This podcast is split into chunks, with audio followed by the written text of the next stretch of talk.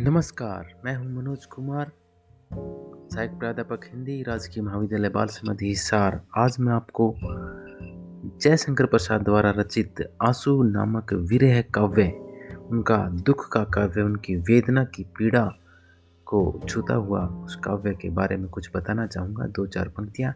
आँसू प्रसाद जी का बहुत ही महत्वपूर्ण प्रसिद्ध विरह काव्य है।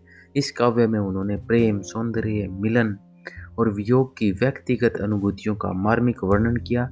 इस आँसू नामक काव्य में वेदना का असीम सर्जन और गर्जन हुआ है और करुणापूर्ण हृदय में विकल रागनी इसमें निरंतर दिखाई गई है। जीवन के दुखमय क्षणों में कवि के मन में अतीत प्रेम की स्मृति जागृत हो जाती है। विगत क्षणों के लिए रुदन और क्रंदन, उन्होंने कहा कि बिल्कुल भी रोना क्रंदन और दुख प्रकट करना व्यर्थ है। कवि ने प्रेम की इस वेदना को लाक्षणिक शब्दावली और छायावादी शैली में व्यक्त किया है।